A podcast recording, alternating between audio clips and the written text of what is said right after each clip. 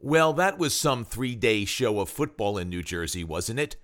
From Rutgers' loss to Minnesota on Saturday in Piscataway to the games played Sunday and Monday at MetLife Stadium by the Giants and Jets, let the record show the teams went 0 3 and were outscored 102 to 28.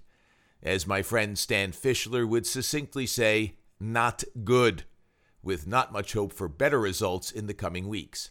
But hey, the NBA opens tonight, with the Knicks and Nets waiting one day to begin their seasons. The Nets look like a sure playoff team, and the Knicks, well, the Knicks should be better. They couldn't be worse than last year, could they? So put away the oblong ball that makes the funny bounce and break out the round ball. It's the sane thing to do. I'm Matt Loughlin from moresportsnow.com, and this is the Daily Brief.